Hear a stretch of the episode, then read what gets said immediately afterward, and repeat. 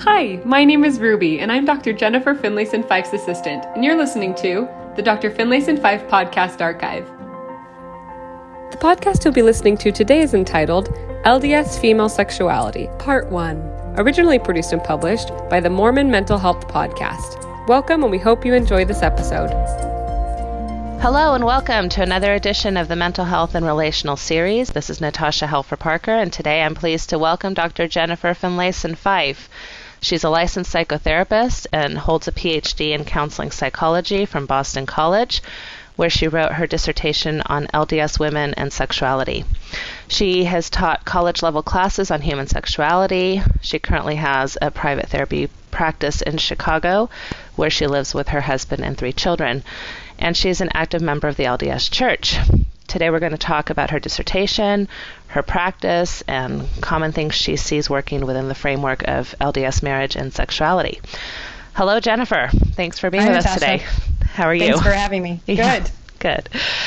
Okay, well, I gave a brief introduction, so why don't you go ahead and fill in the blanks? Like, where'd you get your undergraduate? How'd you go about getting your PhD? Sure. Um, so I grew up in Burlington, Vermont. I was the fifth of eight children in a very active LDS family. My dad was the stake president and branch president and all those things growing up. Um, and um, uh, so I grew up and went to Brigham Young University as an undergrad, and I studied psychology and women's studies. And um, you know, a lot of my thinking about feminism and women's issues definitely were cultivated during that period. And um, went on a mission, saw the plight of women very much in those experiences. And um, Where did you go on your mission? I was in Spain. Uh, Okay. Seville was the mission name at that time, and uh, Seville, Spain. And um, and then I uh, came back, finished my undergraduate degree, and decided to go on to get a PhD and went to Boston College. Got my master's and PhD in counseling psychology. So um, So, what years were you at BYU? I went in '86 uh, for two years, then went on a mission, then came back and went three more years and graduated in '93. So, you were there during the time that um, some of these feminist professors were Yes, not being renewed with their contracts and, and things like That's that. That's right. That's right. That all happened the, the last year I was there, and I was actually working with. Uh, I was a teaching assistant for Tommy Ann Roberts, and I was just uh, aware of a lot of those issues that were going on at the time. So, Yeah, I had her for several classes as well. I loved her. yeah, she was great.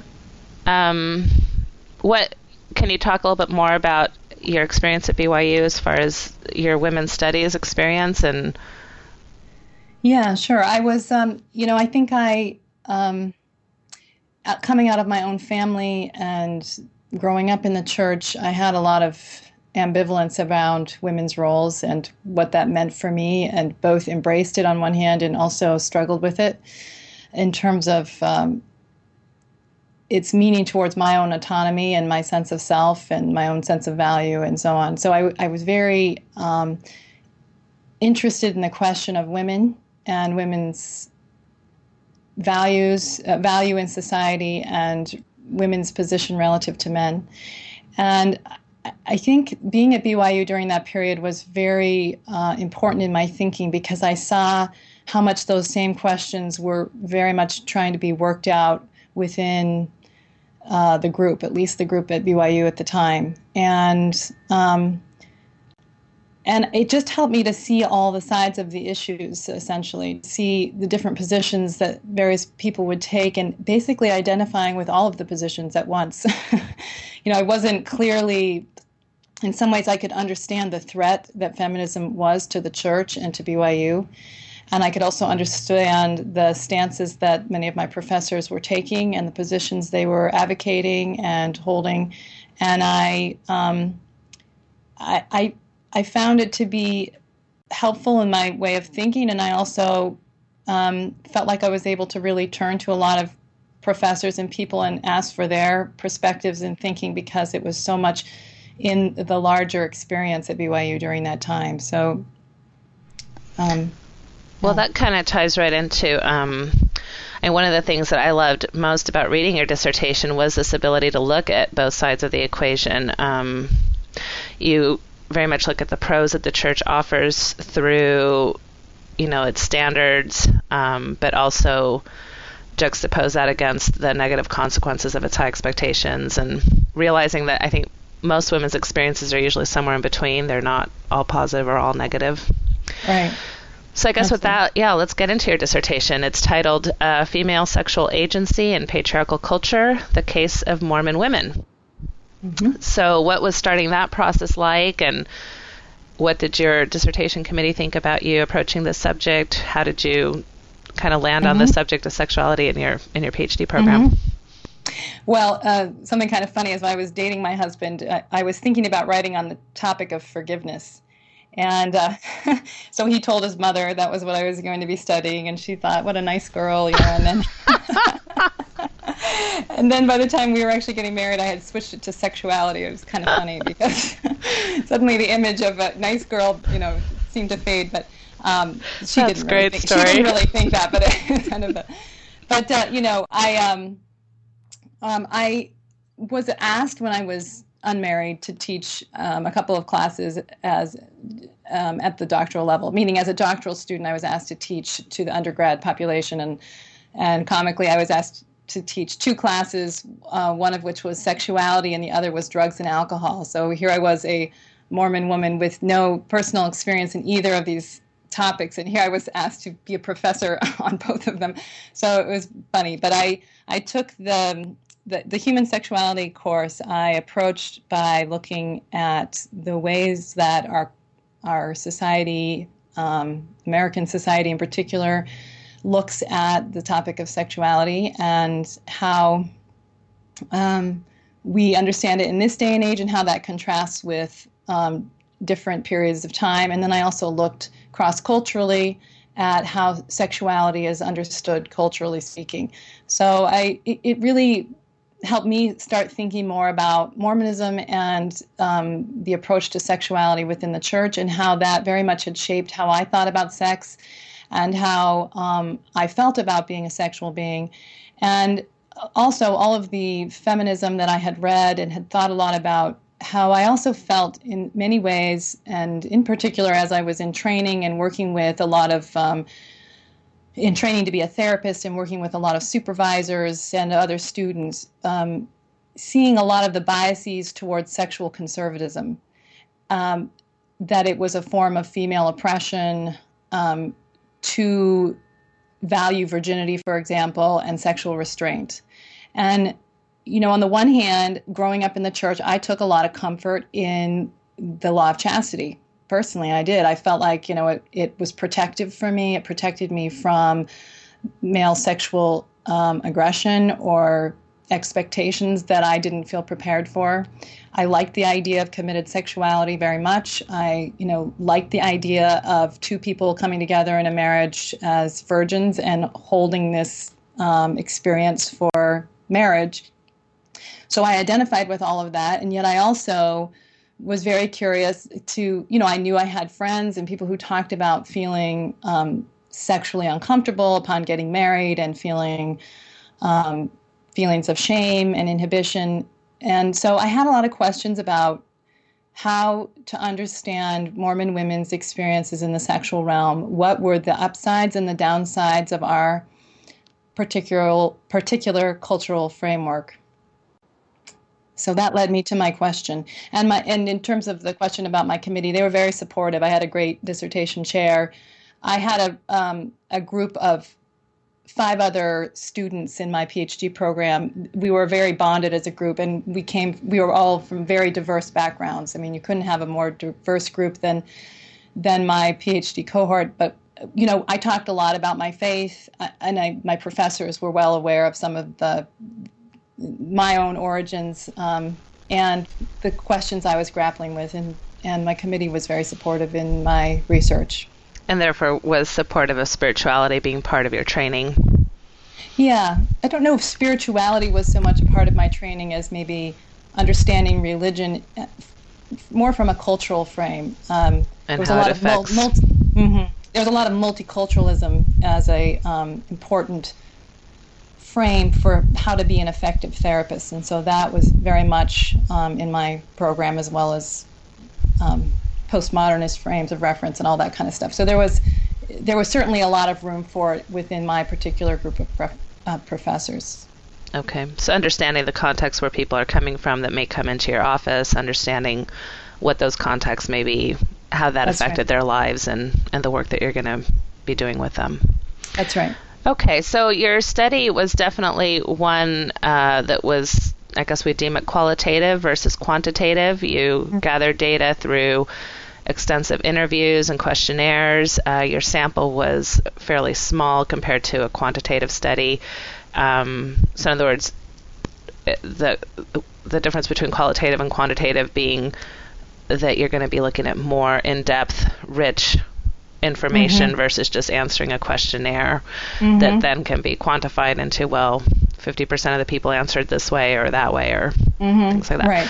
so of course That's there's right. Pros and cons to this type of data um, can you talk a little bit about that Yeah, um, I think originally my intention was to do a quantitative study, and I wanted to look more at just what women's experiences were, you know, how much shame they felt, and you know how, what what practices they engaged in sexually, and all that kind of thing. Just kind of wanting to get a sample of what Mormon women's experiences were. But when I went to the literature and saw how extremely little there is written about Mormon women uh, in general, but in particular with respect to sexuality um, my committee really felt like I needed to do a qualitative study to really first understand what the themes are that emerge within Mormon women's experiences. And um, did so you find did you find anything out there about mormon were there there's any a, studies a little bit. There's a, um, I mean, a writer. I can't remember what her credentials are. Marybeth Raynes, I think, has written the most about Mormon women and sexuality. Not a great deal about that subject, but has written, published some research on Mormon women's experiences that's more quantitative and um, similar to what I was thinking of doing originally, which is looking at practices and behaviors. So, but not much more than that. Okay, so you gathered your sample of women, which came to be 16 altogether. Um, can you tell me about that process? Sure. Um, so, in a in a qualitative approach, um, the objective is to really make sure that you've covered all of the themes um, that would emerge. Meaning, what are the experiences? What are the dominant sort of uh, ways of understanding what Mormon women's experiences would be? And so, my committee originally thought I needed ten to twelve people, and and I- I think if it had been up to me, I would have you know, interviewed 50 people. First, because, you know, first of all, I love doing the interviews. I found them extremely interesting. And, um, and I just like connecting with the women themselves as I heard their stories. But um, my committee just said, you, you know, stop. 16's enough. You've you've reached saturation, meaning you know you're getting redundancy in the themes, and so. And I was also paying for the interviews, and I was a poor student at the time, so I stopped. Um, I think at some point I would like to write a book on the subject, and I have been collecting data just through my clients, um, and we'll probably do more interviews down the road. But at some point, I would like to write a book um, on the subject. So, That'd be awesome. yeah. So you asked for women in a certain age bracket. I think they had that was somewhere between like 23 and 55, somewhere around there. They had to have been married at some point. Uh, were there any people who were divorced? I'm assuming they were all heterosexual. What what were some of the things that you were looking for? Yeah, they, everyone was heterosexual. Uh, um, there was one woman who had been divorced and remarried, um, but uh, everyone was married at the time of the interview. And also, one of them, I don't know if you said this, but that they grew up in the church. They grew up LDS and um, were had been married at some point, right? As you said. And had grown up within the LDS structure of sexual education, sexual That's right. expectation. And you That's also right. found that this was a fairly educated group, which maybe isn't doesn't quite fall under the norms as far as like post high school. There was a lot of That's right. So perhaps because I was in the Boston area and uh, went around to wards in that area, I, I just happened to get a, a relatively educated group of women who had volunteered. so, in that sense, it's just perhaps a limitation of the applicability of the findings because had I um, gathered data from across socioeconomic levels, there may have been different themes that would have emerged, possibly. And so, even geographically. And some... geographically, yes. One of the things is these were not women that had all grown up in New England. Most of, I mean, people had grown up all over the world, actually, but were there either as spouses of people uh, that were currently students or. Um, so where people had grown up was actually rather diverse, but people were all happened to be in New England at the time. How did you get the women to say, "Yeah, I'll do this"? Like, how did you approach them? Um, I went to wards, and after Relief Society, got the permission from the Relief Society president or the bishop, and, and then after the closing prayer, stood up and said, "You know, I'm doing this study. This is what I'm looking at. I'd like to interview you for four to six hours, and I'll pay you thirty dollars for your time." And and I had no trouble getting volunteers. It, it happened pretty quickly. Okay. So it wasn't a random study, obviously. It was people coming up to you, and that's part of it too. Is you know the type of women who would volunteer to talk about their sexuality, which I don't think is necessarily the norm among Mormon women. Right. So that also kind of ties into the type of sample you had. Right. That's right. And you know it maybe um, would mean that these would be women who are more comfortable with their sexuality because they're willing to speak about it. Um, it could be that these are women who are poor enough that 30 bucks would get them to talk. right. And it could be what I also found was that there were sometimes women who felt quite a bit of distress about their sexual relationship and really were willing to do it because they wanted to talk to someone who was at least a therapist in training on the subject and they wanted access to other women's um, experiences because one of the things I said was thirty dollars and a copy of my dissertation. So you you know, so they knew they could read other women's experiences, and a lot of women expressed interest in that. So almost as an opportunity to heal themselves, they saw that. Yes, and exact that, and I think to see am I normal? Like what mm-hmm. what's everyone else experiencing? Because there's really not a forum to talk about sexuality in the church. And what's normal or not normal. Right. And so many people, in my experience, are having what they consider not normal, and they don't know how normal they are. Sure. So, the purpose of your dissertation was to measure this concept that you talk about, sexual agency. So, can you mm-hmm. give us a little bit about what you mean by sexual agency?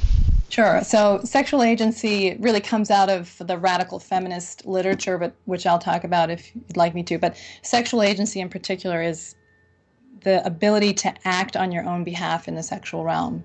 So that's to say that you get to decide if you're a sexual agent, you know, where, when, and with whom you choose to be sexual. And I use sexual agency in the dissertation interchangeably with uh, sexual subjectivity, um, which is to say, you know, I'm a sub, similarly, but I'm a subject of my sexuality, of my sexual desire, rather than the object of someone else's desire. So that's what I'm getting at is to, to what degree do Mormon women demonstrate sexual agency or the ability to enact what they want in the sexual realm? Instead of being acted upon. That's right. Okay. So, yeah, you start your dissertation by looking through the feminist lens. The whole first almost third of your dissertation is, is kind of explaining uh, the feminist critique mm-hmm. um, on and its take on patriarchy. Mm-hmm. And you also differentiate between feminism and radical feminism, which I think you just mm-hmm. mentioned that. So, yeah, if you could talk a little bit about those terms and what they mean and how sure. they differ and so feminism in general is just, you know, an ideology or it's political theory that basically advocates the equal rights of women in in all domains of life, whether that's social, political, economic that that that women have equal rights to men. And, and you don't have to be a woman to be a feminist. That's right. You don't. That's right. Exactly. And radical feminism, in particular, is a current within the broader um, thinking of feminism that emerged, in particular, in the 60s and 70s, and that that's basic argument was that patriarchy is at the core of women's oppression. And patriarchy being the rule of men over women, or the, the basic assumption of male supremacy that justifies their dominance over women. that that patriarchy is is at the root, which is the meaning of radical, of women's um, disadvantaged status in society. And so radical feminism was the right critique because it's in particular is uh, critical of patriarchy for its oppression of women. And then furthermore, it says that sexuality is the most powerful way in which patriarchal ideology oppresses women's strength. So, you know, um, trying to remember, it's Catharine MacKinnon who is a is a feminist who talked about you know that sexuality is is most one's own for women and yet most taken away in patriarchy. That it's it's women's greatest source of strength. And so if you can oppress or suppress that then you keep women from being able to navigate their way to their own strength. And then that's how you can keep them subservient. So that's radical feminist theory and it intersected nicely with my question because here i'm looking at a patriarchal group mormonism and in particular that ideology's effect on women's sexuality. So, in essence, radical feminism is agreeing with our Mormon doctrine that sexuality is the most sacred part of our self, in a sense.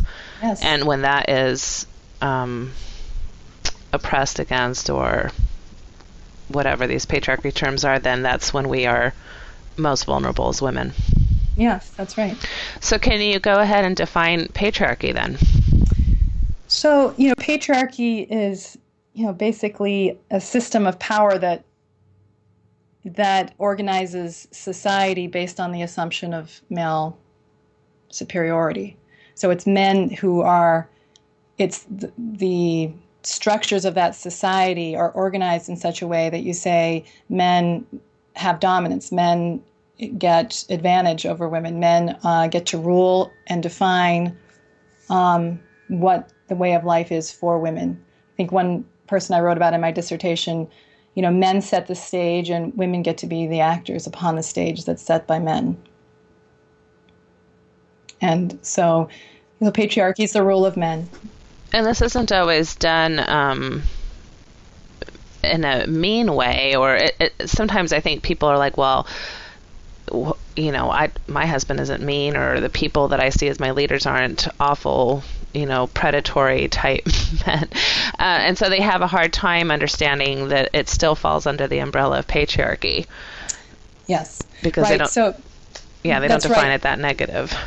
Yeah, and I make a distinction um, of benevolent patriarchy, which is Mormonism, as opposed to other forms of patriarchy, where it's not just about you know autocratic leadership in um, in benevolent patriarchy. It's more about stewardship and care towards the needs of women and children. Protection. So protection exactly. So mormonism is a benevolent patriarchy. And so it's still about the rule of men and, and male dominance but also with men giving given the stewardship of caring for taking care of the women in their stewardship. Well, and so you point out that even though um, our, women are told that they're wonderful and of worth in our church LDS culture, they are told this by men. Men are the ones who are telling them mm-hmm. whether or not they are of value. And so, therefore, that definitely falls under this umbrella of patriarchy. Women leaders are still presided over by men. Um, yes, we have leaders who are women, and yes, we have women who teach and all those things, but it's still all under the umbrella of the prophet who is a man. Mm-hmm. And then I think you also mentioned too that the overall umbrella is under God, which even though we see it as Heavenly Father and Heavenly Mother, it's definitely Heavenly Father who we are focused on. Right. That's right. So, yeah, so it's a system in which, you know, from a radical feminist perspective anyway, would say, you know, men define what is true, what is right, what can be considered truth. Um, the prophet you, has the power to have revelation for all of us, so it's a man right. who has the power to do that. Right, and so men have the power to define women, and um, you know, one of the radical feminist critiques of patriarchy is that gender ideology, you know, gender role assignments is a tool of patriarchy. That if you say women are supposed to be X, Y, and Z, um, it's a way of keeping women in a subservient position. And one of the positions I sort of demonstrate in the dissertation is to say, you know, we hear about women's roles all the time, very relative to how much we hear about men's roles. You know, men's roles are a given, women's roles need to be defined by the men in our lives. So it's about prescribing a particular role for women is a tool of patriarchy according to radical feminism. Right, and even this idea that um, you know we're told to become perfected as Christ, so Christ would be our main role model who is a man. Mm-hmm. Therefore, mm-hmm. it's that kind of this idea that women are to become like this man. So it's yeah, mm-hmm. it's a mm-hmm. little Yes. It can be a so little again, confusing. From a radical feminist perspective, it's saying for women to say that God is male is to ask women to be identified what perfection is and what I should be is basically other than what I am. That I'm supposed to be identified with the other sex as being what epitomizes perfection. And even though we believe in mother in heaven again, a radical feminist perspective would say she's silent, therefore the role model is around silence, and we can't speak to her. Right, she's background, and so. Um, so again, it's women identifying themselves as other relative to men. This Is a psychologically oppressive stance. Okay, so let's review then the main arguments that you lay out um, in your dissertation that radical feminism makes regarding patriarchy and how we as LDS women could fall into that those kind of predicaments. And I think the first thing that you discuss is kind of this de- delegitimization of desire. Mm-hmm. Yeah. So, right. So, um, radical feminism would say, you know, the way that sexuality gets taken away from women is saying that desire is not legitimate for women. It's not feminine. So the gender construct is what what constitutes femininity, and femininity is to be um, desirable but not to have desire. So you orient to sexuality by trying to be uh, sexually desired by men who are the agents of desire. So um, and there's lots of ways in which this gets communicated, but the best way to be a woman in a patriarchal culture is to be a virgin, to be virginal, to be pure. Um, and then if you're going to be sexual, it's only with in accommodation to your husband, essentially, because the desire is not given legitimacy through the discourse. And so so that that's the radical feminist perspective. And then I think that the other uh, view is that it limits women's control in the sexual realm, either through reproductive control um, or through the ability to control when and how they are sexual. So uh, making themselves um, vulnerable to rape and sexual coercion and so on. Um, and then moving even further with that, the when those things happen, the laws around rape or abortion or those kinds of more serious things, and even our larger culture, are still under a patriarchal That's type right. umbrella. That's right. And you know, the the way that this is also challenged by women is um, that radical feminism would say the, the other way that this is challenging for women is that the gender ideology is around at once being non-sexual and needing to there and also take care of men at the same time. That because you are a woman you are inherently a nurturer and you find your comfort in comforting others. And so that that sets women up to be gatekeepers at the same time that they have to be kind and nurturing so they're managing the this you know, this um, the urgency of male sexual desire, trying to keep themselves virginal and pure while at the same time taking care of his ego, and that this sets women up for sexual coercion. And then the other thing radical feminism talks about is this idea that the the ideology around sexual desire is that you're either virginal or if you have desire, then you are the other extreme, the whore, you know, the um, that you are one or the other. And so that oftentimes, if women show desire, then they lose their rights to say no, essentially, because they've proved they're they're not the virginal pure, they're the other, they're the the whore, and therefore they're not they're not able to say to refuse unwanted sexual advances. Like high school girls who maybe have built up a reputation of being loose, then the right. boys who are going to ask them out are going to expect them to put out. Right.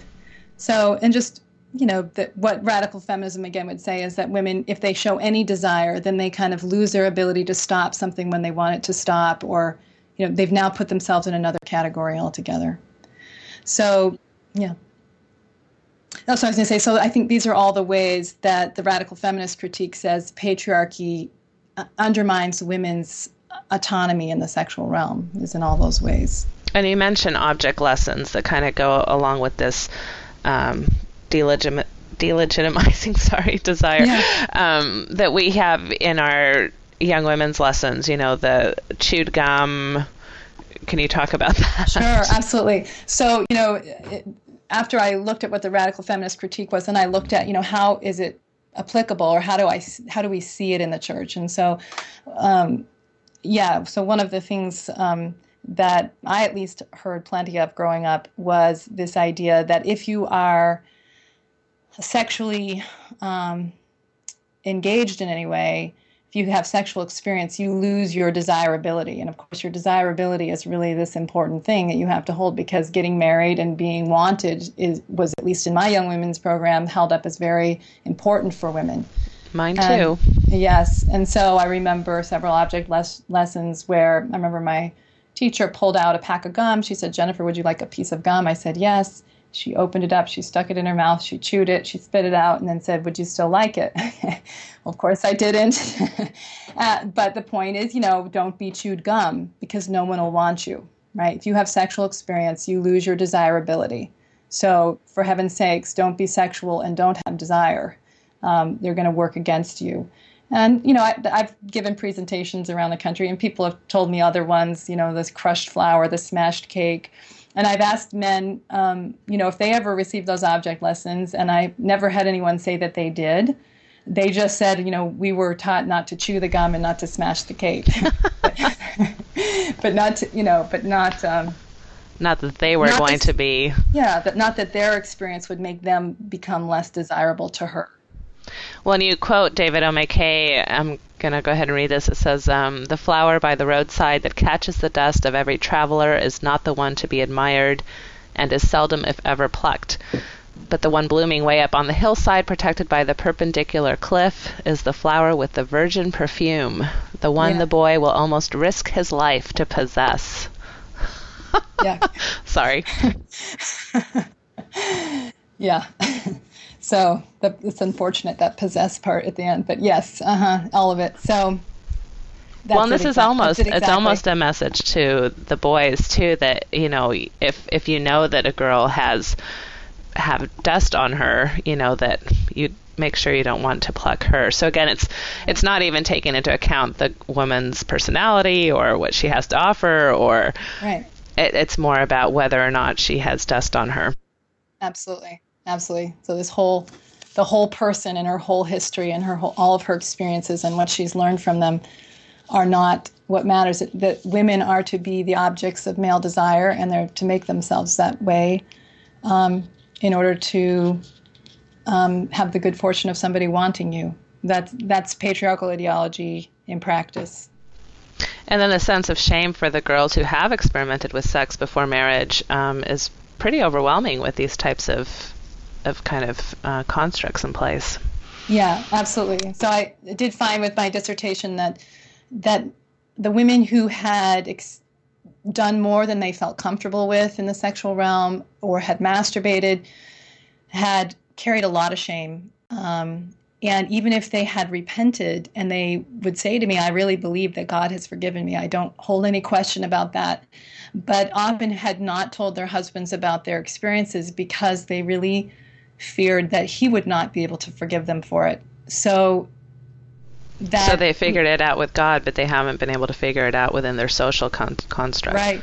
That's right. And you know, they would say, you know, because I've been forgiven, I don't need to talk about this with my husband.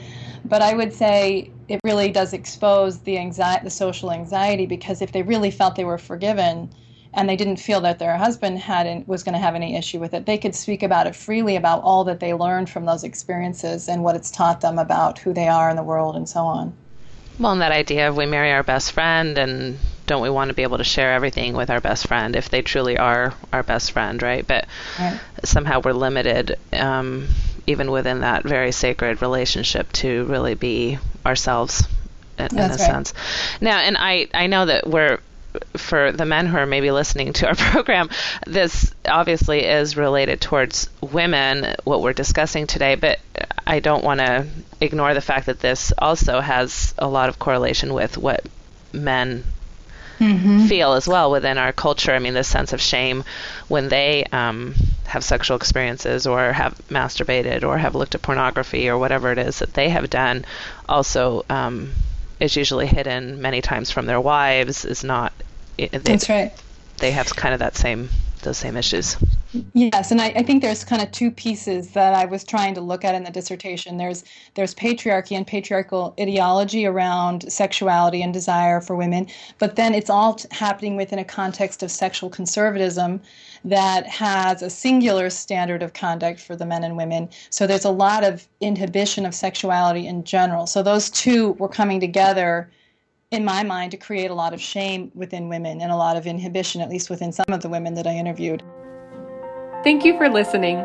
If you'd like to learn more about Dr. Finlayson Fife and the work that she does, check out the links in our show notes below to learn more about where you can find Dr. Finlayson Fife's website, her online courses, information about her upcoming events, information about her free Facebook group, and more. Thank you for being here.